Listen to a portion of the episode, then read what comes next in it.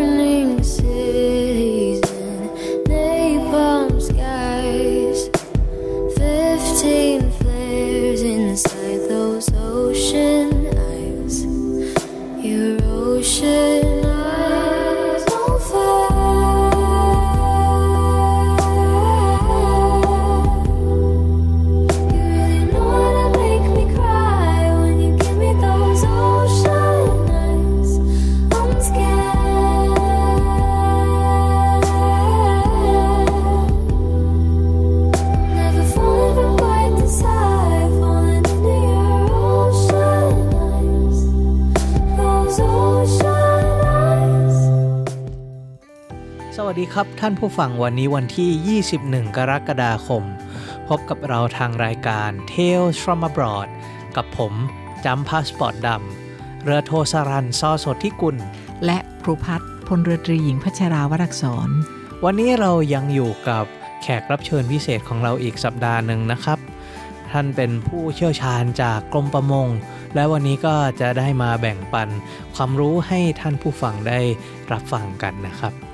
ค่ะ คุณเป้าแนะนำตัวเองอีกครั้งหนึ่งค่ะก็สวัสดีค่ะ ดิฉันชื่อเพลาไรนามสกุลนุชหมอน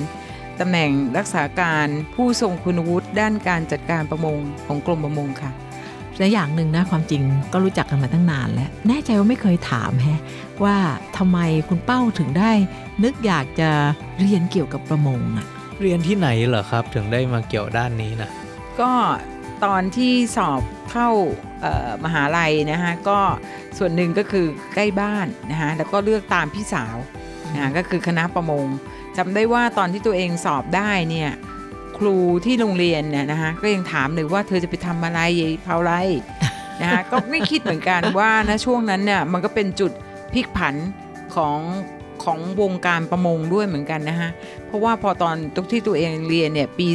25 24นะเข้ามหาลัยเกษตรก็จบ 3 ปีครึ่งจบที่คณะประมง ก็เรียนในเรื่องของทางด้านชีววิทยา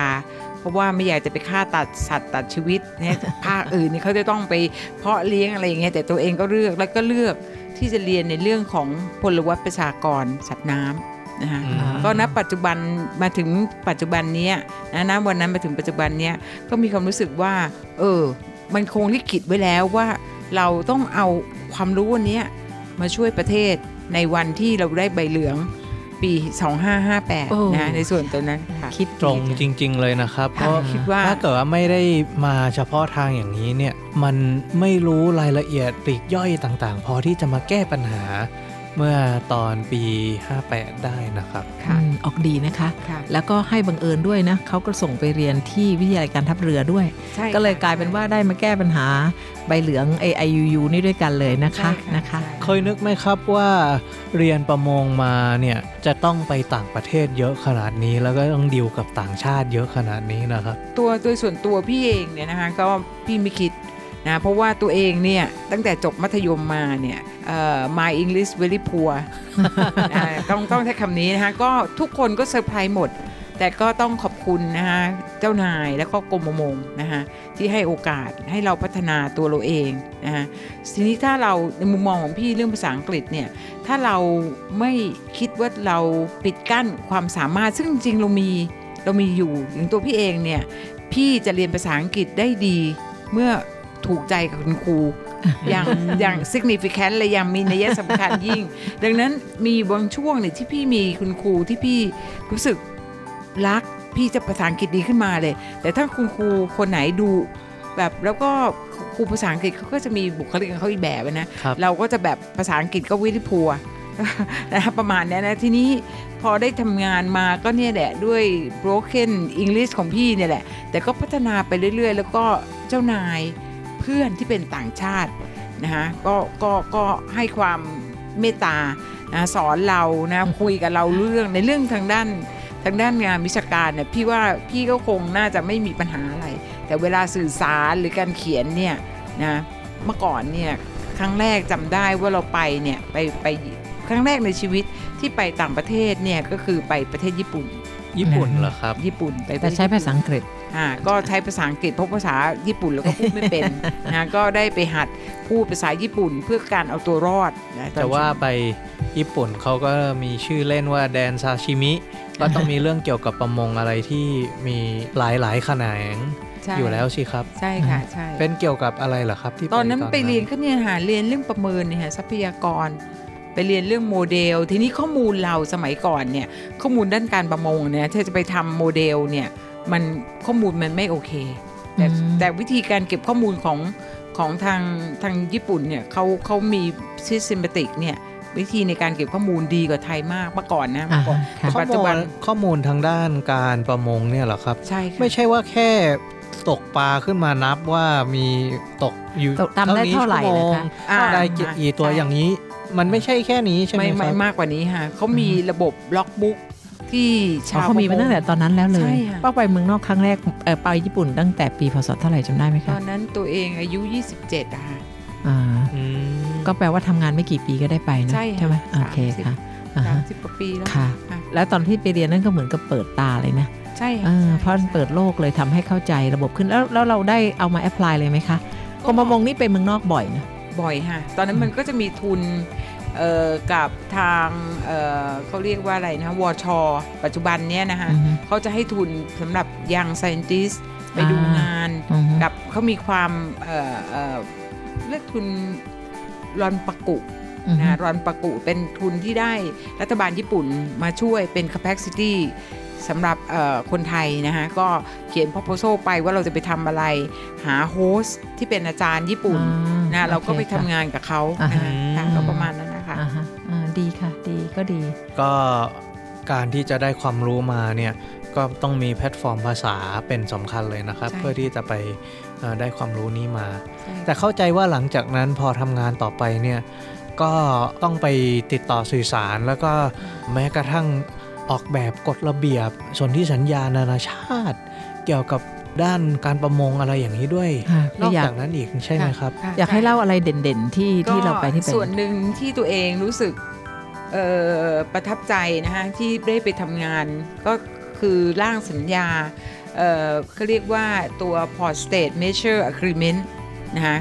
ตอนตอนนั้นเนี่ยกรมประมงอะส่งเราไปทำงานเอ่อที่ FAO ที่โรมอะนะคะ พี่ไปสี่ฤดูเลย ฤดูมีฤดูมีสี่ฤดูที่ยุโรปพี่ไปสี่ฤดูเพื่อไปร่างเอกสารตรงเนี้ยแล้วตอนนั้นนะก็คิดว่ามันคิดถึงวีวีวัลดี้เลยนะเออเรา Four Seasons Four Seasons เราก็ไม่คิดว่าอุ้ยมันจะเกิดขึ้นได้เหรอเพราะมันเป็น binding มันเป็นกฎหมายนะคะซึ่งณปัจจุบันเนี้ยนะก็ไอตัวไอตัว agreement อันนั้นน่ะประเทศไทยก็ลงนามเป็นเป็นเป็นภาคีไปแล้วอะนะคะช่วยเล่าคร่าวๆได้ไหมครับว่าไอ้กฎหมายตัวนี้เนี่ย มันเกี่ยวกับอะไรนะเอ่อกฎหมายตัวเนี้ยก็จะเป็น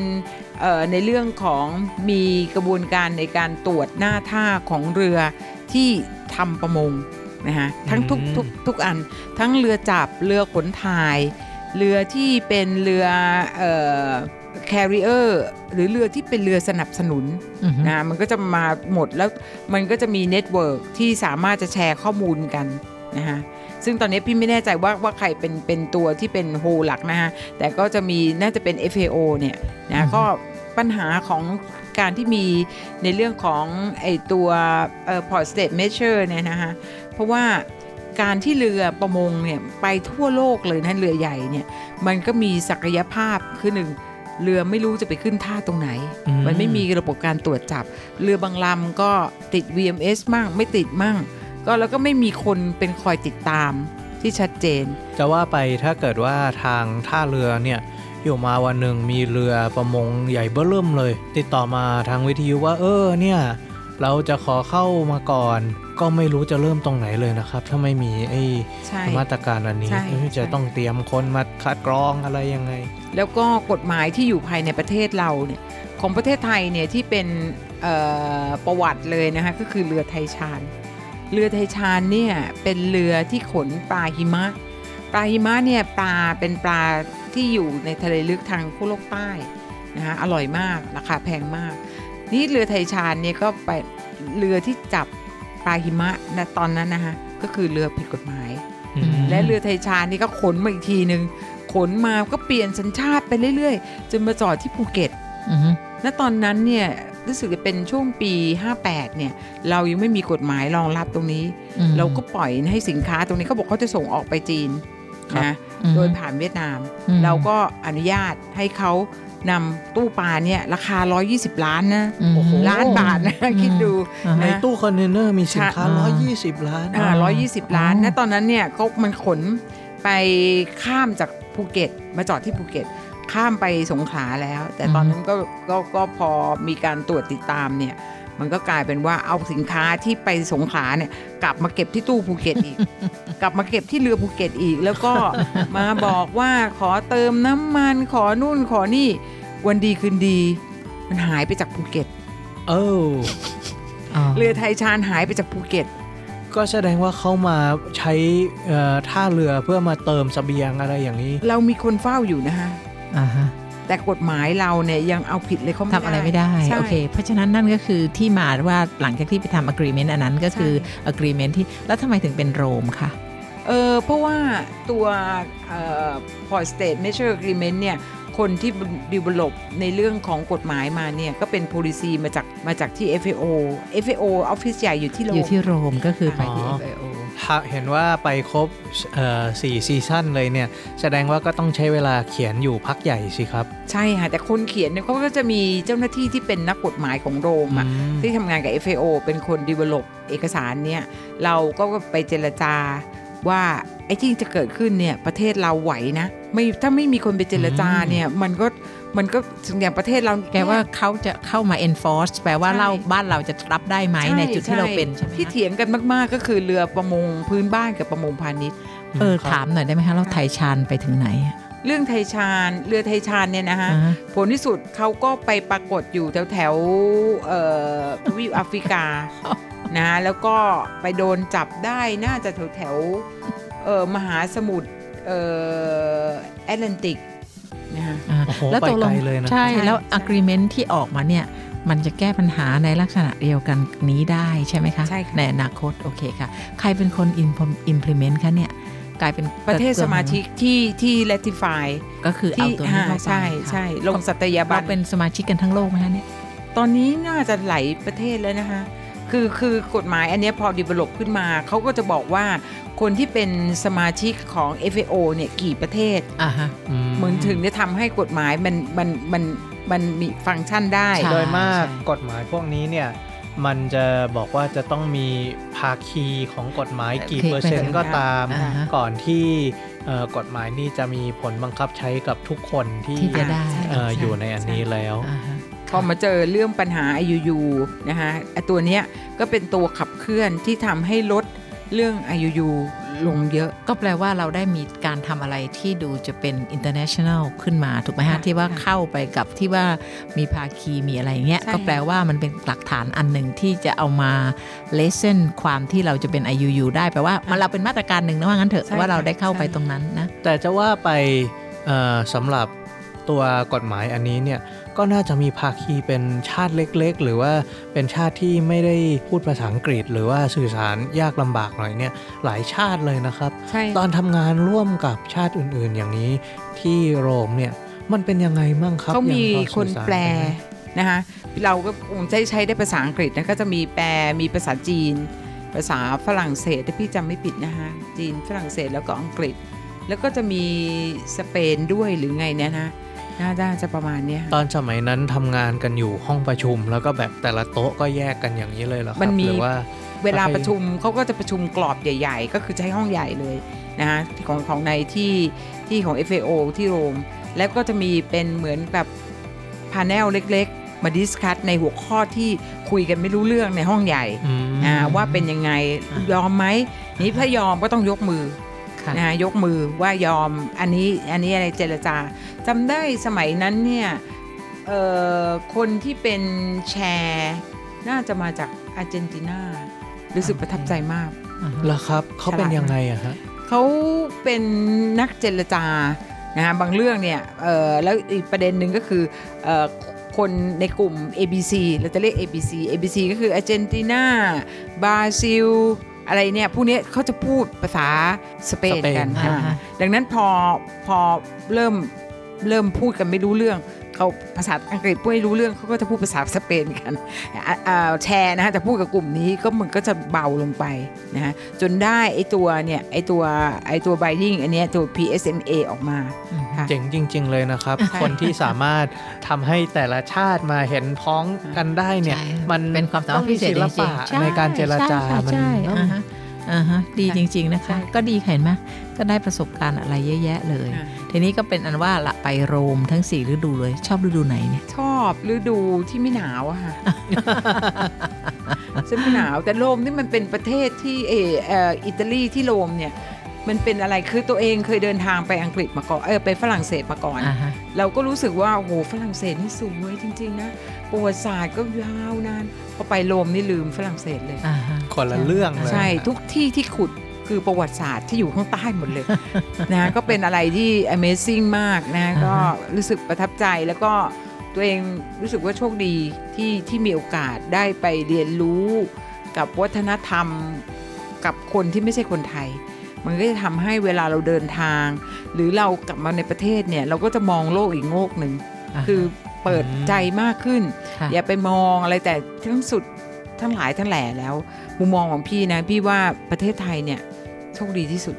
ค่ะครับผมอ่าฮะค่ะก็ก็ก็คงจะเป็นจะเป็นอย่างนั้นเนาะใช่ไหมคะ ไม่มีที่ไหนเหมือนบ้าน อย่างที่บอกนะคะเราก็มีอะไรตั้งดีเยอะแยะนะคะ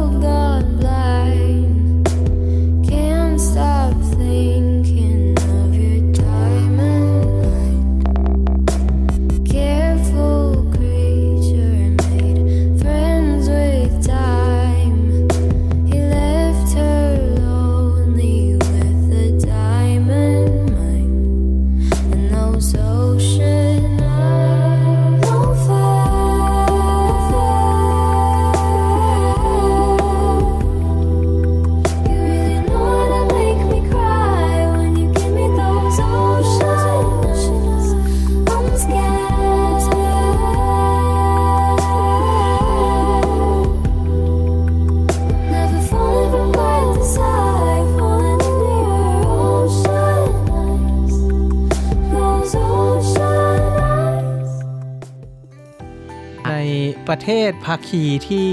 มาร่วมเซ็นสัญญาเนี่ยเคยได้ไปพวกประเทศเล็ก ๆ ที่เอ่อมาร่วมงานตอนนั้นบ้างไหมครับ เออเขาไม่ได้มีประชุมอันนั้นนะนะฮะ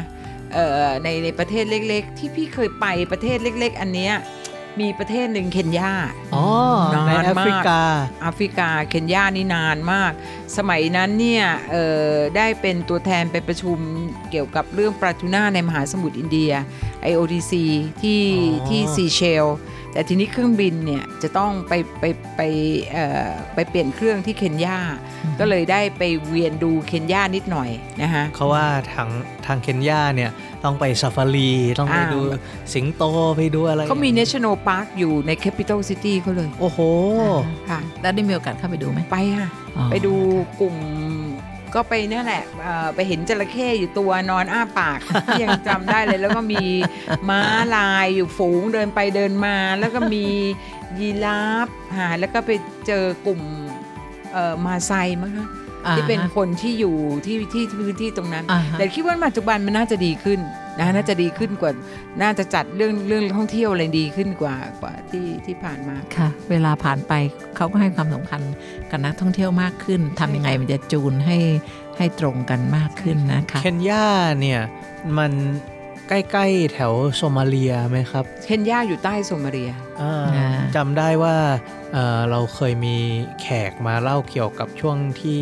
เกี่ยวกับเรื่องการปราบโจรสลัดที่ที่โซมาเลียค่ะเพเป็นราะว่า CTF เขาจะ151 คือพลเรือเอกธานินทร์ลิขิตวงศ์มาค่ะมาตอนสมัยนั้นเนี่ยพอมันเป็น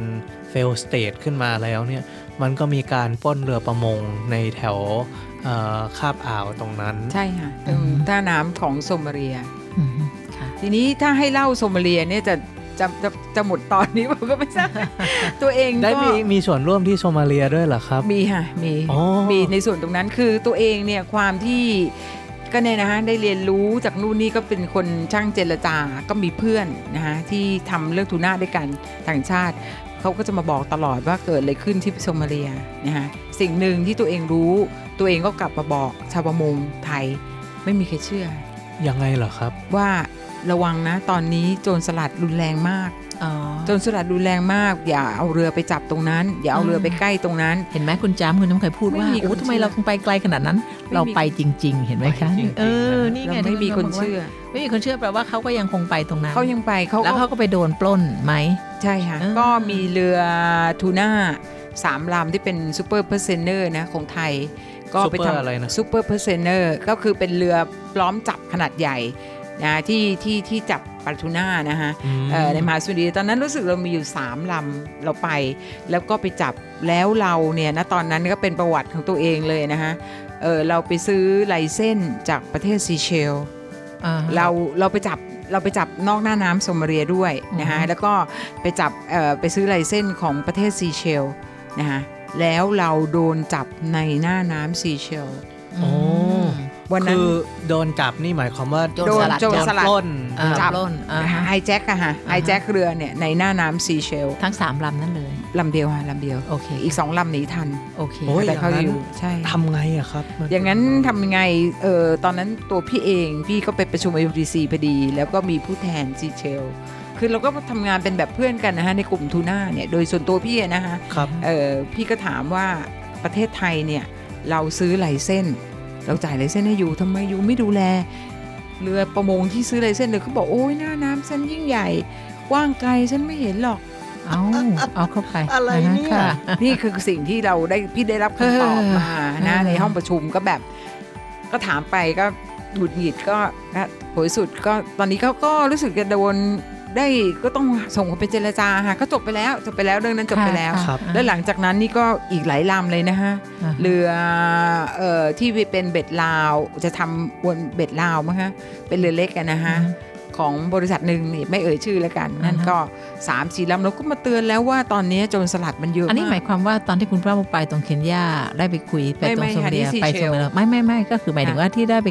ได้ข่าวจากไอ้ที่ว่าโซมาเลียปล้นเยอะเนี่ยคุณป้าไปได้ข่าวมาจากตอนที่ไม่ค่ะตอนที่อยู่ที่ซีเชลที่ซีเชลทำงานที่ซีเพราะว่า IOTC เนี่ยเอ่อเรื่องเรื่ององค์กรเอ่ออะไรที่จัดการบริหารจัดการปลาทูน่าในมหาสมุทรอินเดียเนี่ยเราเรียกว่า IOTC Indian Ocean Tuna Commission อ๋ออ่าอยู่ที่ซีโอ้ยเชมันลเป็นทางการอย่างนั้นเลยใช่นะครับใช่ใช่ตอนแรกที่ว่าครูช่วยดูเอกสารน่ะค่ะครูต้องไปค้นดูไอ้ LTC คืออะไร แล้วคิดไม่ออกว่าตายอัตมาทีคือทูน่าใครจะเชื่อว่าอะมันเป็นเรื่องเป็นราว ดันเป็นอะทูน่าคอมมิชชั่นเอาขนาดนั้นเลย จะว่าไปทูน่าเนี่ยเป็นปลาที่เป็นที่นิยมแล้วก็ เข้าใจว่าประเทศไทยก็เป็นประเทมีศเป็นประเทศที่ส่งออกทูน่าใช่ลำดับผลิตท็อปอันดับหนึ่งเลยใช่อันดับหนึ่งของโลกของโลกค่ะก็คือไปตกเองด้วยแล้วก็ส่งออกอย่างเขานั้นเรียกจับไหมณตอนนั้นไม่ตกไหมณตอนนั้นเราตกไปจับไปไปจับจับไปจับณตอนนั้นระดับนั้นคงไม่เขาตกแล้วนะครับแล้วค่ะอ่าฮะแต่เราเป็นประเทศที่เอ่อแปรรูปสินค้าทูน่าเพื่อส่งออกใหญ่ที่สุดในโลก คุณเป้าครับพูดเหมือนกับ ไปทำงานซีเชลเป็นนานๆ งานอะไรเหรอคะ ที่ต้องไปอยู่ตรงนั้นถึงได้ไปคุยกับซีเชลอะไรเงี้ยงานอะไรที่ซีเชลคืคะอตอนนั้นเนี่ยเออเอาก่อนก่อนจะไปซีเชลนี่มันคืออะไรอยู่ตรงไหนเนาะเอ่อประเทศซีเชลเนี่ยก็เป็นประเทศหมู่เกาะอ่าฮะนะอ่าที่เมื่อกี้ครูจุ๋มกรุณาสอนออกเสียงอาชิอะไรนะฮะอาคิอาอาคิคิอ่าพิราจิก วอเตอร์อ่าคุณคุณปะคุณจำช่วยหน่อยค่ะ Archipelagic waters waters อ่าฮะอ่าค่ะก็เป็นหมายถึเป็นงปว่าระเทเป็ศนหมู่เกาะอ่าเป็นประเทศแล้วก็หมู่มีหน้าเกาะน้ำมีหน้าของเกาะน้ำของเขาค่ะค่ะเข้าใจว่าจริง ๆ การที่เป็นหมู่เกาะอย่างของเซเชลส์เนี่ยก็จะอยู่ในมหาสมุทรอินเดียเลยค่ะออกมาจากฝั่งทวีปแอฟริกาสักค่ะหน่อยหนึ่งค่ะอะนะครับค่ะการที่มีน่านน้ำอยู่ในเอ่อ มหาสมุทรตรงกลางอย่างนี้เนี่ยมันมีประโยชน์อะไรมหาศาลเลยใช่ไหมครับ ใช่ค่ะเพราะว่า EZ เนี่ยมันก็จะขีดตามตามอะไรอะตามเส้นรอบของหมู่เกาะที่ตัวเองประเทศตัวเองมีอะฮะ EEZ นี่คือเขตการค้าค่ะเอ่อเอ่อเอ่อ X เอ่อ X Exclusive Economic ค่ะ Zone ค่ะคือ EEZ นะคะก็คือ Economic เอ่อเอ่อ Exclu- Exclusive Economic Zone หมายความว่าในก็น่าเขนตเศรษฐกิจน้ำเนี่ย เฉพาะค่ะเขตเศรษฐกิจเฉพาะ ถ้าเกิดว่ามีทรัพยากรธรรมชาติอะไรก็เป็นของประเทศนั้นอย่างเดียว ใช่ค่ะ ถ้าเกิดว่าจะไปตกปลาอะไรในตรงนั้นเนี่ย ก็เป็นของเขาอย่างเดียว ใช่ เขาถึงได้บอกว่ามาซื้อไลเซนส์เขาน่านน้ำเขามากมายเยอะแยะหมดเขาช่วยดูไม่ได้หรอกเนาะจะใช่หมว่าคะไปประเทศที่เป็นเกาะเนี่ย แล้วยิ่งถ้าอยู่กลางมหาสมุทรเนี่ยก็เป็น EEC ของเขาประเทศเดียวเลยใช่นะคเยรับอะไปหมดต่างกับใช่อย่างแถวประเทศไทยที่ไปนิดเดียวก็เป็นชายแดนประเทศเพื่อนบ้านแล้วก็ค่ะติดค่ะเข้าไปอ่ถ้าไม่จะเป็นไอ้ช่วอย่างนั้นใช่ค่ะค่ะอ่าฮะแล้วไปนั่งทำงานอะไรคะคุณป้าเออตอนนั้นเนี่ยเอ่อที่เริ่มทำงานกับ LTC เนี่ยจำได้ว่ามันมีเรือ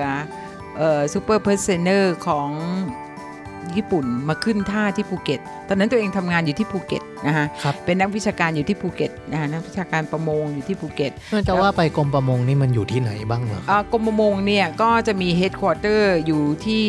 ภายในมหาลัยเกษตรนะที่บางเขนนะกรุงเทพครับแล้วก็จะมีเป็น branch ที่กระจายไปอย่างทะเลเนี่ยก็จะมีตอนนี้เป็น8นะฮะเป็นศูนย์ที่ออกไปดูแลในแต่ละพื้นที่อือฮึนะอย่างอ่าอันดามันสมัยพี่อยู่ที่ภูเก็ตเนี่ยมันจะมีแค่ศูนย์เดียวก็คือศูนย์วิจัยและพัฒนาประมงทะเล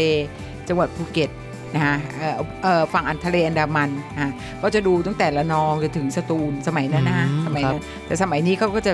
แบ่งย่อยลงมาแล้วนะฮะณตอนนั้นเนี่ยที่พี่อยู่เนี่ย ก็คือรู้สึกถ้าจะจำไม่ผิดนะปีประมาณ 2536 มันมีเรือทูน่าของญี่ปุ่นเข้ามาขึ้นท่าที่ภูเก็ตครับนะฮะมันก็เป็นจุดหนึ่งที่เราก็พี่ก็ลงไปเก็บข้อมูลนะฮะไปเก็บข้อมูล ก็เราก็มาเขียนเอกสาร มันก็เป็นที่น่าสนใจของ สมัยนั้นรู้สึกว่าเอ่อรัฐมนตรีกระทรวงเกษตรคือท่านปัญหาร ท่านลงไปดูเลยนะฮะมันทุกคนคิดว่ามันเป็นโอกาสของประเทศไทย เราอยู่ไม่ไกลจากมหาสมุทรอินเดีย เรือญี่ปุ่นยังจับปลาทูน่าได้ได้ตั้งเยอะ และเราเป็นประเทศผลิตปลากระป๋องเพื่อส่งออกนะมันเป็นโอกาสนะเขาก็มุมมองในแง่บริหารอ๋อโอเคอ่าอ๋ออันนี้โทษนะครับ หมายความว่าอุตสาหกรรมการตกปลาทูน่า การจับอุตสาหกรรมการจับปลาทูน่าของอุตสาหกรรมการจับปลาทูน่าของไทยเนี่ยเพิ่งเกิดมาไม่นานเหรอครับ ไม่นานค่ะอ่านะช่วงนั้นหลังจากที่มีเรือญี่ปุ่นเข้าโอ้มามันเป็นเรื่องเป็นราวจริงๆเลยนะแล้วก็กลายเป็นจับเป็นกลายเป็นกลายเป็นที่หนึ่งของโลกได้นี่อ่าพี่พี่เก่งพี่เอจริงงพี่ก็แปลเอ่อเขียนเอกสารนะฮะสัมภาษณ์เอ่อนู่นนี่โน่นอะไรเงี้ยก็เอามาคนก็เอาไปไปไปแปลรูปต่อเป็นประชาสัมพันธ์ หลังจากนั้นรู้สึกปี 36 พอปี 37เนี่ยถ้าจำไม่ผิดเนี่ยก็จะมีกลุ่มกองเรือของไต้หวันมาขึ้นปลา นี่เอ่ออวนล้อมจับนี่คือจับแบบปลาแบบหนึ่งนะใช้อวนล้อมในการจับปลาทูน่าครับนะแต่อีกกลุ่มของไต้หวันเนี่ยจะใช้เบ็ดราวในการอ่าฮะจับปลาทูน่าอ่านะก็มาขึ้นที่ภูเก็ตทยอยทยอยทุกคนชอบภูเก็ตหมด คือเดิมในกองเรือเนี้ยเขาเคยขึ้นที่ปีนัง นะของมาเลเซียครับนี่ก็ขยับมาขึ้นที่ภูเก็ตภูเก็ตเนี่ยหนึ่งอาหารการกินอุดมสมบูรณ์นะฮะแล้วก็เราเป็นประเทศพุทธนะฮะต้อนรับเขาดีกว่า ใช่ต้อนรับได้ดีกว่านะคะก็แล้วก็มีสนามบินภูเก็ต นะพอขึ้นปลาเสร็จนะเขาก็ทำความสะอาดใส่กล่องส่งตรงไปญี่ปุ่นเลยโอ้โหมันมีไฟล์บินอืมไปญี่ปุ่นอืมมาตอนนั้นก็เลยขึ้นมาแล้วก็พอตัวเองได้ไปประชุมแล้วก็ที่ IODC นะคะก็ได้นำเสนอในเรื่องของข้อมูลที่มีอยู่ในประเทศไทย เขาก็สนใจก็เลยมีโครงการที่เอ่อกรมประมงทำกับ IODC นะคะในเรื่องการเก็บรวบรวมข้อมูลปลาทูน่าที่ขึ้นท่าที่ภูเก็ตนะก็อืม น่าจะเป็น 5-6 ปี เราได้เงินเขามานะคะเขามาครับจ้างอ๋อ เขามาจ้างคนของเราก็พี่พี่ก็เอามาจ้างน้องๆ ช่วยเก็บข้อมูลนะคะอืมค่ะก็โอคก็เลยเป็นเรื่องเป็นราวอย่างเงี้ยค่ะ อืม ก็หลายปีก็เลยรู้จักเราความที่ทำงานอยู่กับ LDC นี่น่าจะเกือบ20 ปีแล้วอะนะคะมีความสัมพันธ์ส่วนตัวในเรื่องของเออเคยทำโครงการกับเขานะคะอืม เอ่อมานานแล้วก็ก็เลยรู้ในหลาย ๆ เรื่อง ซึ่งเขาก็จะมาเล่า พอคุ้นกันแล้วมึงคนนั้นก็มาเล่ามึงเล่าเล่าเล่านู่นเล่านี่รวมทั้งเรื่องโจรสลัดด้วยอืมอ่าครับโอเคค่ะ ก็เลยกลายเป็นได้ได้ประโยชน์นะกว่าเขาจะกว่าจะเชื่อก็โดนจับไปตั้งหลายลำอย่างนั้นไหมใช่ใช่ไหมคะจะว่าไป อันนี้ก็เป็นความรู้ใหม่ของผมนะเนี่ยว่าอุตสาหกรรมนี้เพิ่งเกิดมาไม่นานอืมมันเป็นการปรับตัวของไทยใน 10-20 ปีนี้จริง ๆ นะครับ Oh don't ที่ you know we are so capable of doing that นะใช่ไหมใช่ เราแต่จะเป็นการทำอะไรได้ไวจริง ๆ นะนะกลายเป็นที่หนึ่งของโลกไปได้เลยเนแต่อะโรงงานแปรรูปเนี่ยเรามีมาก่อนแล้วอ๋อแต่การการที่แสถ้าดงเราว่าตมีอนที่เขาเอาเรือมาเทียบเนี่ยเข้ามาแปรรูปที่เราด้วยไหมคะ ก็ส่วนหนึ่งก็มีการตั้งโรงงานนะคะส่งเขาแปลเขาก็แค่ทำความความสะอาดนะนะแล้วก็แพ็คใส่กล่ที่องหนวกแสกแป่งอ่าแล้วก็ส่งออกอีกส่วนหนึ่ง ยัไม่ทัแปรรูปแต่เราอีกส่วนหนึ่งก็มีแปรรูปนะคะเฉพาะไอ้เป็นที่เขาเรียกว่าซากุอะซากุก็คือเนื้อปลาทูน่าที่พร้อมจะกินอะนะตัดอืมเป็นครับแข้งมันจะได้จากเรือเอ่อปลาทูน่าที่จับได้จากเบ็ดลาวอะ เขาก็จะเอามาแปรรูปแล้วตรงนั้นก็เป็นแปรรูปมาทำอย่างเห็นไหมปกติทูน่าเนื้อจริง ๆ มันจะไม่สีแดงขนาดนั้นอะมอันนี้มันฉีดไอตัวเอ่อคาร์บอน CO อะเข้าไปในเนื้อ มันก็จะทำให้เนื้อสวยสีแดแดงงหรือเปลี่ยนสีเปลี่ยนสีเนี่ยมันก็เป็นแปรรูปแล้วก็มาแปรเป็นสเต็กทูน่าสเต็กเป็นซากุเป็นอะไรแล้วก็ส่งออกไปอเมริกา ส่งออกไปถึงรัสเซียนะคะถ้าสมัยนั้นนะสมัยนั้นนะคะจะว่าไปถ้าอย่างนั้น กินพวกซูชิปลาทูน่าอะไรในเมืองไทยเนี่ยดีไม่ดีสดกว่าญี่ปุ่นอีกนะครับเนี่ยค่ะอ่าอะแล้วญี่ปุ่นล่ะคะญี่ปุ่นเขาจับได้เยอะไหมอะญี่ปุ่นเห็นไหมเขาก็ได้เยอะค่ะอ่าฮะญี่ปุ่นเขาก็ได้เยอะก็คือราคาเนี่ยจะส่งไปขายญี่ปุ่นก็จะราคาดีอ่ากว่าขายในไทยก็คือปลาตกเกรดอะนะคะเขาก็จะมีเกรด A บวกอ๋อ A นะอันเนี้ยส่งไปญี่ปุ่นแน่นอน อย่างนี้เบ็ดะราวนี่ดีกว่าปลาอวนล้อมไหม ดีกว่าค่ะดีกว่าโอ้ใช่ไหมถ้าเกิดจะทำเป็นปลาดิบเนี่ยต้องใช้ปลาเบ็ดราวอย่างเดียวใช่ใช่ค่ะาอุล้อมคุณเอ๊ะภาพเบ็ดราวนี่มันถือเป็นการตกหรือเปล่าคะตกค่ะตกเป็ดถ้างั้นคุณจำก็ถูกอะสิตกปลา มันเป็นมื่อกี้วิธีเห็นจัไหมบครับ ผมพูดถูกแล้ว มันเป็นการจับการจับเนี่ยหนึ่งจับด้วยอวนล้อม หรือจับด้วยการตกเบ็ดเอาแล้วเอาเบ็ดยังไงไปตักจับได้เยอะแยะเออก็เบ็ดราวมันก็เบ็ดราวตามชื่อเนี่ยก็มีราวแล้วก็มีเบ็ดไปตกแล้วก็วางเบ็ดนะวางเบ็ดเขาก็จะเกี่ยวเหยื่อ นะเกี่ยวเหยื่อแล้วก็วางไปให้เออเขาก็จะเรียกว่าเออเป็นกระจาดอธิบายลึกไปเอ่อกระจายก็คือในสายคล้องอันนี้คือปลาทูน่าเนี่ยกลุ่มที่มันเป็นตัวใหญ่ ๆ แล้วเนี่ยมันก็จะอยู่ในระดับน้ำลึกประมาณ 60-70 เมตรนะฮะอ่าอ่าดังนั้นเขาก็ต้องทำให้เบ็ดตัวเนี้ยมันลงไปถึงในระดับที่ปลาทูน่าตัวใหญ่อยู่ เพื่อที่มันจะได้กินเบ็ดแล้วมันก็จะใช่ใช่โอเคค่ะใช่แล้วก็ค่ะมันก็จะไม่ช้ำเท่ากับอวนล้อมอะไรใช่แบบนี้ค่ะใช่ใช่ไหมคะใช่ใช่ค่ะค่ะใช่เอาแล้วเราเรียนเรื่องปลาเยอะเลยวันนี้นะโอ้ทำให้ผมรู้สึกอยากกินปลาทูปลาทูน่าน่าสเต็กทูน่าขึ้นมาทันทีเลยนะครับ ต้องไปหาว่าไอ้เกรด A พาสนี่มันหากินได้ที่ไหน แต่พี่พี่เคยทานนะฮะ คือปลาทูน่า King of Tuna เนี่ยก็คือในกลุ่มของ bluefin tuna อืม ครับอ่า King มี of ในมหา Tuna สมุทรอินเดียใช่ไหมมีค่ะแต่อยู่ทางตอนใต้เขาเรียก Southern Bluefin Tuna อืมโอ้ Southern Bluefin Tuna อ่าแล้วก็มันก็จะมีเป็นกลุ่มประชากรหลายกลุ่มเหมือนกันมีเอ่อทางแปซิเอ่อเอ่อแปซิฟิกนี่ก็จะมี Northern Bluefin Tuna แล้วก็จะน่าจะมีตอนล่างๆลงไปในมหาสมุทรแปซิฟิกตกลงไอ้ Southern นี่มันอร่อยกว่าหรือว่ายังไงคะก็มันก็น่าจะอร่อยแต่ที่ตัวเองที่จะเล่าเนี่ยตัวเองมีประสบการณ์เคยได้กินอ่าฮะ Northern Bluefin Tuna อ๋ออ่าที่ญี่ปุ่น ตอนนั้นอ่าฮะไปเอ่อทำงานที่ฮอกไกโดอ่าฮะก็จะมีข้าวแล้วก็โปะด้วยเอ่อ ตัวบูฟินทูน่า Northern Bluefin Tuna เนี่ยอ่าฮะอร่อยมากค่ะ ตกลงตอนนี้เลยหิวซะจริง ๆ แล้วนะคะ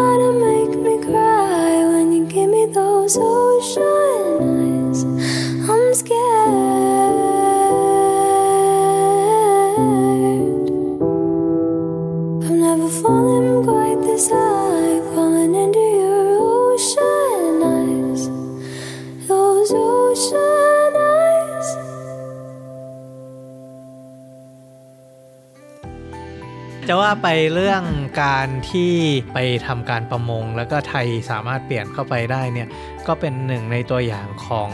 ส่วนเล็กๆ ของ Blue Economy ที่ว่าไทยไปหาผลประโยชน์เอ่อทางทะเลมากขึ้นนะครับอ่าฮะไอ้แต่ว่า blue economy นี่มันอะไรอะคุณจมันคือเศรษฐกิจต่างๆในทุกๆแง่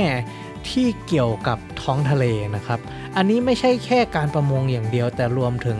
การขุดเจาะทรัพยากรธรรมชาติ หมายถึงเอ่อการพาณิชย์ หมายถึงการเดินเรือ และก็รวมถึงการเคลื่อนตัวของ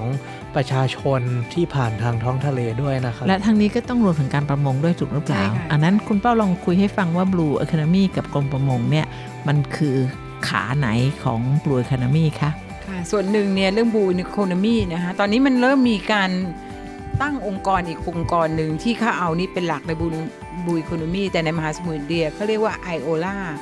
Indian Ocean Rim หรือไงถ้าจำไม่ผิดนะคะอ่าฮะเขาก็จะเอาเน้นในเรื่องของเออตัวบูอีโคโนมีเนี่ยเป็นหลักนะทีนี้ในส่วนของประมงเนี่ยทางด้านประมงทะเลเนี่ยเราก็นำในเรื่องของแผนบริหารจัดการประมงทะเลนะคะมาเป็นหลักก็คือมีการใช้ทรัพยากรจากการจับอย่างยั่งยืน อีกตัวหนึ่งเนี่ยที่เขาคิดนะคะทางด้านประมงเนี่ยก็คือในการเรื่องไปเพาะเลี้ยงในทะเล เอออันนี้ผมก็เคยได้ยินอยู่ค่ะเขาเรียกว่า aquaculture ก็เป็นเกี่ยวกับการเลี้ยงสิ่งมีชีวิตสัตว์น้ำหรือแม้กระทั่ง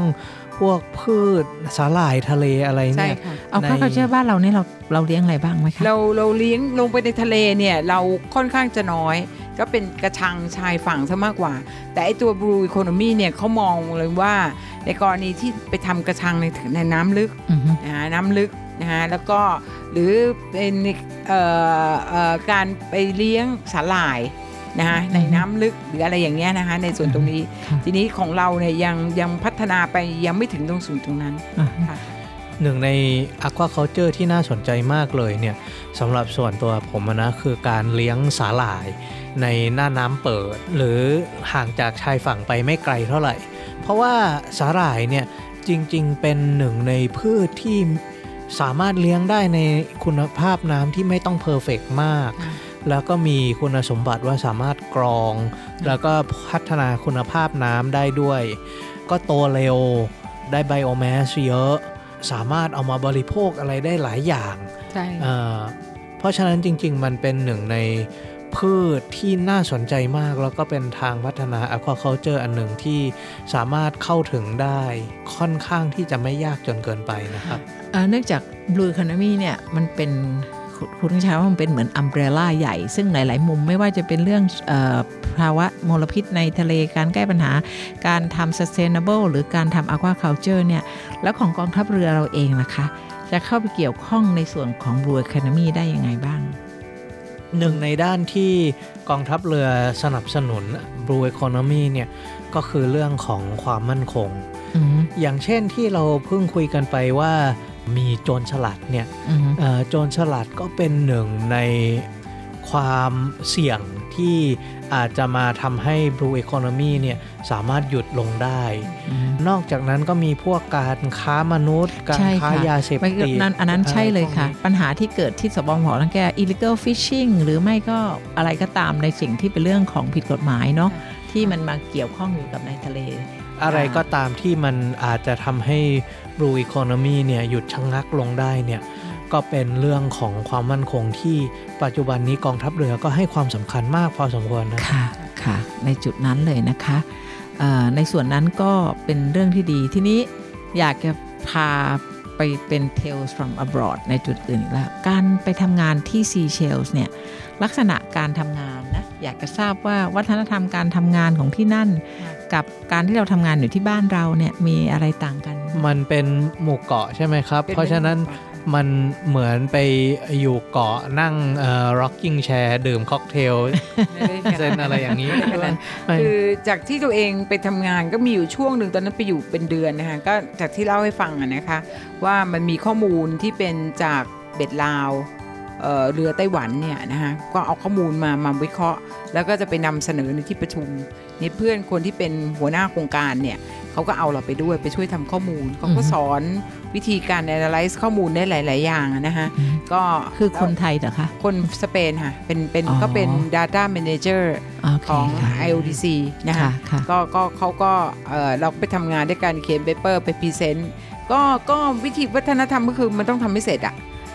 มันต้องทำให้เสร็จในเวลาที่มีอยู่เท่านี้จะต้องให้เสร็จให้ได้ เวลาที่มีเนี่ยโดยมากเขาก็จะให้เวลาสักสัปดาห์หนึ่งไปเคลียร์ให้จบอะไรอย่างนี้ใช่ไหมใช่ค่ะนี่สมัยก่อนเนี่ยจะต้องพูดความว่าสมัยก่อนนะเพราะว่าระบบคอมพิวเตอร์เนี่ยมันพัฒนาไปไกลมากสมัยก่อนเนี่ยไอการส่งข้อมูลอะไรพวกเนี้ยใหญ่ๆเนี่ยมันก็เป็นไปได้ยากอ่าเพราะใช่ข้อมูลใช่ข้อมูลพวกนี้มันเป็นมาข้อมูลเป็น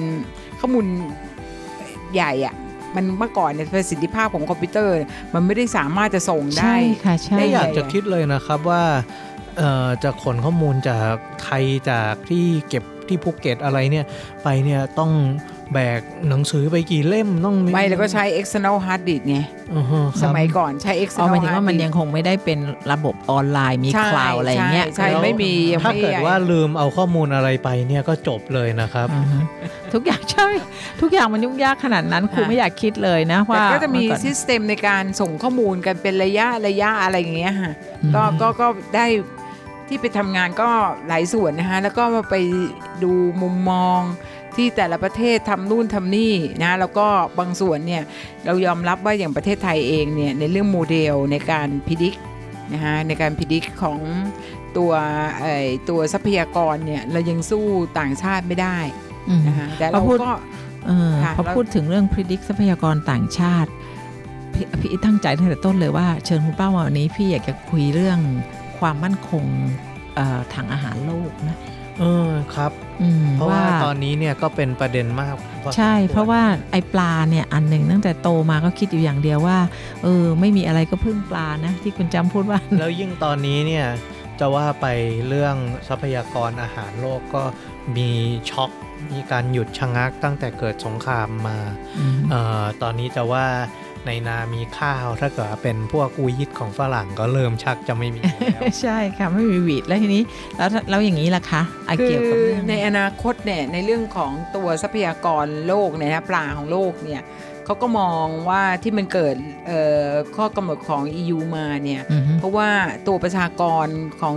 สัตว์ทะเลของสัตว์น้ำทะเลนะคะหลายกลุ่มประชากรมันอยู่ในสภาวะนำมาใช้เกินควร หรือเขาเรียกทางทางเทคนิคก็คือ overfishing นะฮะ overfishing ทีนี้พอมาถูกมาใช้เกินควรเนี่ย ถ้าเรายังปล่อยไปอย่างนั้นเนี่ยตอนหลังอีกหน่อยเนี่ยก็เหมือนในน่านในในอ่าวไทยเราที่พี่เล่าให้ฟังก่อนที่มันจะเกิดไอตัวปัญหาเรื่องใบเหลืองเนี่ยคือปลาเนี่ยแทบจะไม่เหลือเหลือแต่ปลากระตักกับแมงกะพรุนน่ะนะฮะทีนี้ท่านโลกมันเป็นอย่างนั้นน่ะ มันจะเกิดอะไรขึ้นนะฮะมันก็เป็นทำให้ไม่มีความมั่นคง ดังนั้นเขาก็เลยมีมาตรการในส่วนตรงนั้นเพื่อมาควบคุม แต่มันก็มีเทคนิคที่มาฟื้นฟูได้ใช่ไหมใช่ครับค่ะอย่างผมเข้าใจว่าแม้กระทั่งในอ่าวไทยเนี่ยกรมประมงก็มีเกี่ยวกับการปิดมาตรการอ่วเออมาตรพี่การปิพี่จำได้ว่าเมื่อตอนที่สมัยที่ได้ยังเรียนอยู่ด้วยกันเน่ะเห็นเป้าเคยคุยกันเรื่องค่ะอ่าวปิดอ่าวตัวกรอ่าสักอย่างปิดอ่าวนั่นตัวกรคืออะไรนะคะค่ะ ก็คือจากข้อมูลในส่วน ที่ชาวประมงนะฮะเขาบอกว่าปลาทูมันลดลงอ่าฮะสมัยนั้นน่ะลดลงเหลือแค่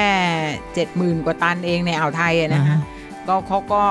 มีความไม่สบายใจก็น่าจะมีมาตรการในการอนุรักษ์นะฮะในคือเรียกว่ามาตรการในการเอ่ออนุรักษ์ห้ามสัตว์ห้ามจับสัตว์น้ำในฤดูสัตว์น้ำวางไข่วางไข่และเลี้ยงตัวเดี๋ยวนะอ่อครับนปลาทูได้เจ็ดหมื่นกว่าตันแล้วไทยบริโภค เท่าไหร่นะครับ ไทยบริโภค4 0 0แสนตันพี่ขอขออนุญาตแทรกตรงนี้นั่นคือเป็นโจ๊กของคุณเป้าเลย คือก็จะเล่าให้ฟังว่าคุณเป้านี่เขามีชื่อเสียงเลยครับไปเดินที่ตลาดไหนก็ตาม ถ้าไปเจอลูกปลาทูจะกรีดร้องเป็นเรื่องใหญ่โต โกรธแค้นเป็นอย่างยิ่งเหรอครับเพราะฉะนั้นจริง ๆ ว่าคุณเป้ารังเกียจการเอาลูกปลาทูตัวเล็กมาทำ พอเสียเห็นแล้วจะแบบโกรธแค้นมากค่ะเพราะคุณเป้านี่รักรักปลาทูมากนะคะคือไม่ยอมให้เห็นใครเอาลูกปลาทูมาขายตอนตอนที่ยังเล็กอยู่นี่โกรธมากอารวาก็สจริงค่ะนะเหมือนกับมันยังโตไม่เต็มโอ้ที่ใช่นะค่ะครูเห็นที่ประจวบอะคอเห็นบางครั้งอะตั้งแต่เด็กมาครูเห็นตายแล้วช่วยด้วยปลาทูตัวน้อยเดียวจริง ๆค่ะใช่นะคะใช่กลายเป็นเอาปลาทูมายังกับเป็นปลากระตักเลยคือใช่ปลาตัวเล็กนิดเดียวใช่มันไม่ใช่ควรนะคะ ปล่อย ให้โตสักเดือน 2 เดือนเนี่ยนะคะมันน่าจะมีราคาเพิ่มขึ้น แล้วเราก็ได้กินได้อิ่มด้วยคนที่ใช่กินปเนี่ลายทูนี้ก็ไม่ใช่ว่าโตช้านะครับใช่ค่ะไม่ช้าอ่าความจริงเรื่องนี้มันเป็นเรื่องส่วนหนึ่งของจิตสำนึกนะก่อนที่จะให้คุณเป้าเล่าเรื่องเรื่องไอ้ปิดอาบตัวกอเอ่อ ครูจะเล่าให้คุณจำฟังว่าครูอะได้ไปเที่ยวยูโรสโตนแล้วก็ได้ไปที่ที่มอนทานานะคะ ได้ไปไปจุดที่เขาเป็นแม่น้ำซึ่งเขาเป็นเป็นที่ตกไอเป็นฟลายฟิชชิ่งอะค่ะครับแล้วก็ครูเขาเพื่อนก็เพื่อนเอ่อเป็นเพื่อนที่นั่นก็ให้ลองดู ปรากฏว่าก็ตกขึ้นมาแล้วได้หนึ่งตัวนะ ได้ปลาเทราขึ้นมาหนึ่งตัวดีใจเป็นอย่างยิ่งเลย เรานึกอุ้ยตายแล้ววันนี้จับปลาได้แล้ว ปรากฏว่าทันทีเขาที่ห้อยเอวอยู่เลยคือคือเครื่องวัดขนาดปลา อยู่ๆก็เอาปลาตัวที่ครูจับมา แล้วก็เอามาวัด โอ้อุแม่เจ้าเขาบอกว่ามันยังเล็กเกินไป แล้วก็ปล่อยของครูไปต่อหน้าต่อตาปล่อยคืนกลับลงปล่อยไปคือลงไปในน้ำเหรอน้ำเลยค่ะ คือเราต้องมีวินัยขนาดนั้นเลยนะคะ ไม่งั้นเขาบอกว่าไม่งั้นปลามันก็จะไม่โต ถ้าเกิดเราไปจับปลาเล็กมา มันก็จะทำให้ปลานั้นหมดไป ไม่มีใครมาจับมาตรวจเลยเลย เราก็ยืนอยู่ตรงนั้นแล้วอยากจะบอกว่าแหมขอเราสักตัวไม่ได้เหรอเราอุตส่าห์จับมาได้แล้วตัวหนึ่งอย่างเงี้ยค่ะ แต่ว่าการที่จะรักษาทำให้การประมงหรือการตกปลามันมีความยั่งยืนได้เนี่ย มันก็ต้องมาตรการอย่างนั้นนะใช่รับค่ะ แล้วอย่างของปิดอ่าวอะย้อนกลับมาที่ปิดอ่าวของคุณเป้าค่ะตกลงเขาทำยังไงนะคะ ก็เอ่อตอนนั้นที่เราไปหาลือนะคะกับชาวบ้าน จำได้ว่าเราไปสอบถามว่าเครื่องมือไหนจะห้ามจะปิดช่วงไหนพื้นที่ตรงไหนนะคะก็เราไปทำ consultation กับกับผู้มีส่วนเกี่ยวข้องอะนะอ่าคะฮะ stakeholder ทั้งหมดเนี่ย ก็น่าจะเกือบ 70 ครั้งอะโอ้ชุดค่ะชุดค่ะเล็กชุดใหญ่ชุดย่อยอ่ามีม็อบมากรมประมงเจ็เต็ดมไปสิบหมดครั้งเลยนะใช่ค่ะใช่มีม็อบไม่งั้นมาด้วยแปลว่าเขาไม่พอใจกับมาตรการที่เราจะออกไปใช่โอเคใช่นะก็ก็ก็แต่ต่อแต่จนแล้วจนรอด เราก็ได้เอ่อมาตรการออกมานะฮะโดยที่ตอนนั้นเนี่ยเราห้ามเฉพาะเครื่องมืออวนลากอวนล้อมจับนะฮะแล้วก็รู้สึกจะเป็นอวนลอยที่มีขนาดความยาวไม่เกิน 2,000 เมตร หรืออะไรเงี้ยมีขนาดตารู้สึกจะนิ้วหนึ่งหรืออะไรก็จำไม่ได้นะฮะอ่าแต่แต่เราจะไม่เอาเครื่องมือตอนนั้นเราจะไม่เอาเครื่องมืออวนลุนนะฮะเข้ามาเกี่ยวข้อง เพราะว่าอวนลุนก็ไม่ยอมในสมัยนั้น ถ้าถ้าหากคุณผู้ฟังคิด ตามไปด้วยตัวกอนี่ก็คืออ่าวไทยนั่นนะคะใช่นึกออกไหมคะถ้ามองขึ้นไปเหมือนตัวหนังสือตัวกอไก่ที่ค่ะขึ้นไปตรงนั้นนะคะ แล้วได้ผลดีไหมคะ ก็ก็เป็นโชคดีนะฮะเมื่อปีนั้นเนี่ยมันมีทั้งโชคดีและโชคร้ายเอ่อเพราะปีนั้นเนี่ยพอประกาศปุ๊บรู้สึกว่าจะประกาศปีใช้เนี่ยปี 56 นะฮะ2556พอมาปี 57 มันเริ่มใช้เลยนะฮะอ่าฮะอ่าเริ่มใช้เลยมันก็ได้ผลดี ผลผลิตปลาทูในอ่าวไทยนะปีนั้นเนี่ยแสนกว่าตันนะน่าจะประมาณ1 1 0 0 0 0ตันนะฮะทีนี้ข้อเสียของมันก็คือบริเวณนั้นนะที่เราปิดมันก็ชุกชุมจริง ๆ แต่พอเปิดปุ๊บชาวประมงก็ลงสกรรมซะจนพ่อแม่ปลามันก็หายไปเยอะมากโอ้นะฮะนะนี่กฎหมายตอนนั้นเนี่ยกฎหมายประมงเนี่ยเออมันไม่ใช่ปัจจุบันเนี้นะคะกฎหมายประมงเนี่ยมันก็ไม่ได้เอื้อให้จะขยับ เป็นระยะเป็นช่วงได้นะคะก็อืมแล้วก็จะทำประกาศฉบับหนึ่งเนี่ยยากเย็นแสนเข็นมากนะคะมันไม่ได้ง่ายๆนะคะมันก็เลยเป็นปัจจัยหนึ่งนะคะพอพอห้าเจ็ดเนี่ยเราค่อนข้างจะจับปลาได้ปลาทูได้ดี พอมา 58เนี่ยมาเจอปัญหา IUU อ่านะคะมันก็แต่ปะตัวเหมือนกับตัวประชากรของปลาทูเนี่ยมันก็เขาเรียกว่าอะไร collapse อ่าฮะ ไปแล้วอะนะคะอ่าฮะนี่ก็มันก็เราก็พยายามทำให้มันฟื้นคืนมานะคะก็มีการปรับ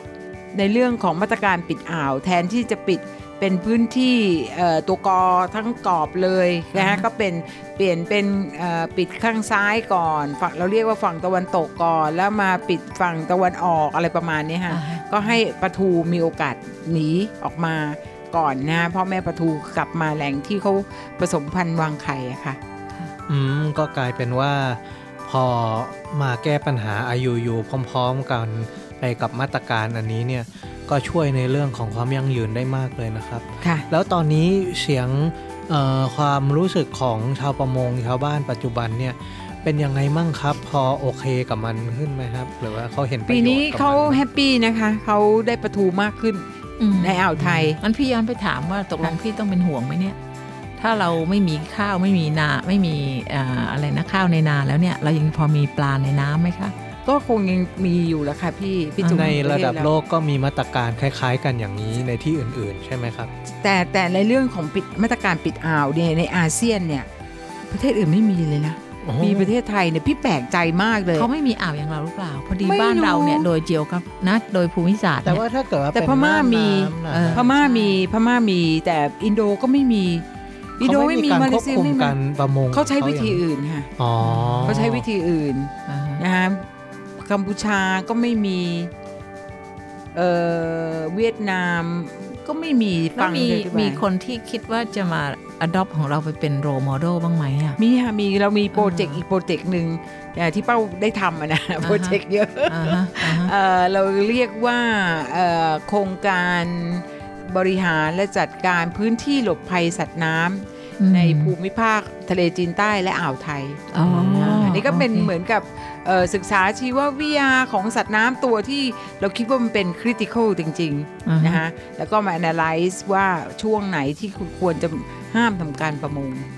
ด้วยเครื่องมืออะไรอะไรประมาณนี้ค่ะ อ๋อ ดีนะคะ ดีค่ะดีจังเลย ก็จะได้มีความรู้สึกว่ามันมั่นใจมากขึ้นว่าจะยังคงมีปลาทานอยู่ค่ะ ใช่ไหมคะค่ะครับอ่าฮะอันนี้เรื่องการลดการรบกวนจากมนุษย์เนี่ยผมก็รู้สึกว่ามันมีผลประโยชน์มาก แต่เมื่อไหร่ก็ตามเนี่ยที่มีมาตรการรัฐบาลออกมาปิดเอ่อหรือว่ากั้นบริเวณให้พวกทรัพยากรธรรมชาติเนี่ยให้มีโอกาสฟื้นฟูอ่าฮะก็รู้สึกมันมีมันดีขึ้นนะครับอ่าฮะในแง่ของการไปทาง ประเทศไม่ว่าจะในแอฟริกา หรือในมหาสมุทรอินเดียยังมีรายละเอียดอีกเยอะเลย คิดว่าสงสัยต้องเชิญมาอีกสักครั้งหนึ่งแน่เลยนะคคืรับอในเยอนาคตให้ให้เราไปเฟรมกันอีกที เพราะว่าน่าสนใจมากอะ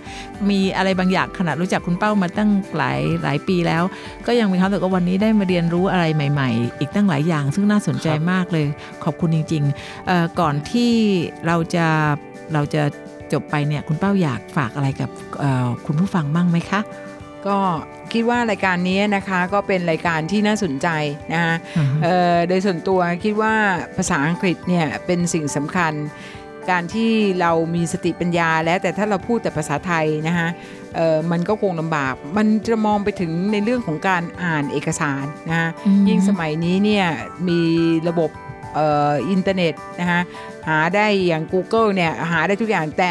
หลาย ๆ ส่วนเอกสารหลาย ๆ อย่างเนี่ยมันก็เป็นภาษาอังกฤษนะคะมันก็เป็น challenge นะสำหรับอนาคตของเราด้วยนะนะคะก็อยากจะฝากว่าภาษา ไทยและภาษาอังกฤษเองเนี่ยมันก็เป็นส่วนสำคัญนะคะของสำหรับคนไทยในปัจจุบันนี้ค่ะ ไทยจะพัฒนาสู่โลกสากลก็ต้อง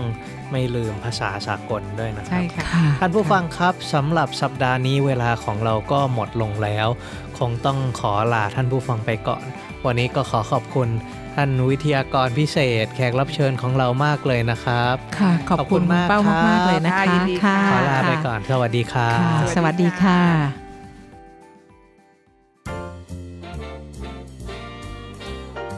Tales from abroad เป็นรายการในกลุ่ม Navy Time ผลิตที่สถานีวิทยุเสียงจากทหารเรือ วังนันทอุทยาน ดนตรีที่บรรเลงในวันนี้คือ Ocean Eyes ของ Billie Eilish สัปดาห์นี้ Tales from abroad ผลิตรายการโดยผมจำพาสปอร์ตดำ เรือโทสรันซอโสติกุล บันทึกเสียงโดยเรือตรีหญิงกิติยาพัฒน์ล้อมฉิมพลี อำนวยการผลิตโดยนาวเอกปติญญานินศิลา แขกรับเชิญของเราวันนี้คือ คุณเพราไลนุชหมอน และผู้จัดรายการร่วมคือ ครูพัฒน์พลเรือตรีหญิงพัชรา วัดอักษร ท่านสามารถติดตามเราได้ทุกวันพฤหัส เวลา 7 นาฬิกา ทางคลื่นวิทยุ 93 FM MHz ทางเว็บไซต์ voiceofnavy.com ทางเพจ Facebook เสียงจากทหารเรือ และสามารถดาวน์โหลดรายการของเราได้ทาง Spotify และ Apple Podcast ขอบคุณทุกท่านที่รับฟังวันนี้เราขอลาไปก่อน สวัสดีครับ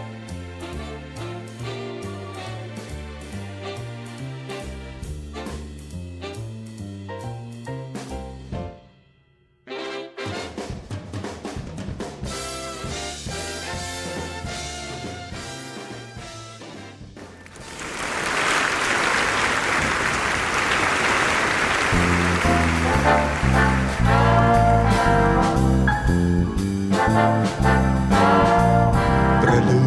เอ๋ยเจ้าเป็นดอกไม้ สีทองงดงามผ่องใส กลิ่นอวนยวนใจ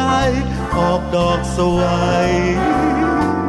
เราใจให้นิยม เมื่อได้ชม เมื่อบาน รั่งพร้อม เมื่อโรย พร้อมโรยดอกรูเป็นเยี่ยงอย่างดู หากเกิดศัตรู พร้อมใจรวมเป็นหมู่ สู้ด้วยสามัคคีเช่นเรา เกิดเป็นทหาร เพื่องานราชนาวี ตั้งใจ ฝากชีวิตไว้กับเรือ เพื่อเป็นชาตินี้อดทน สู้ความรำเค็ญยากเย็นไม่ยอมนายหนีอยู่เรือเตรียมพลีชีพสู้ศัตรู สมดังน้ำประดู ที่คนรู้นิยม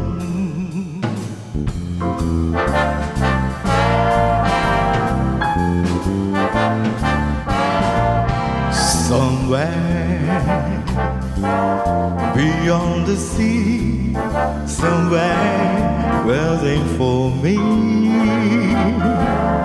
My lover stands on golden sand. The ships that go sailing somewhere beyond the sea. She's there watching for me. If I could fly like birds on high,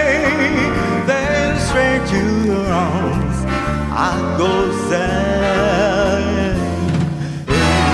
far.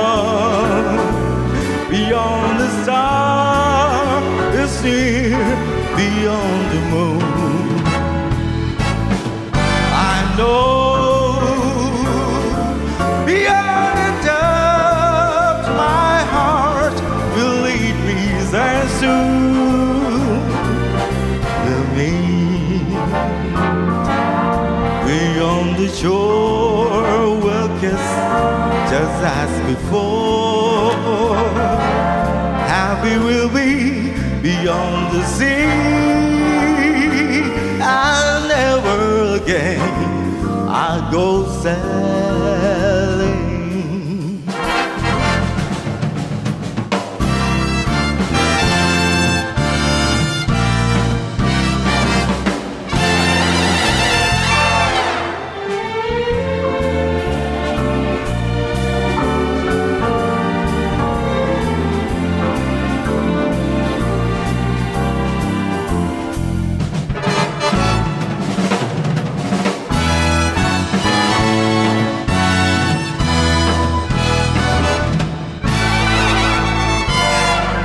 ตั้งใจ ฝากชีวิตไว้กับเรือ เพื่อเป็นชาติพลีอดทน สู้ความรำเค็ญยากเย็นไม่ยอมนายหนีอยู่เรือเตรียมพลีชีพสู้ศัตรู น้ำประดูที่คนรู้นิยม อยู่เรือรามปีก่อเกียรติศักดิ์ศรีสมเป็นชายชาตรีที่เรานี้ นิยม Mm-hmm.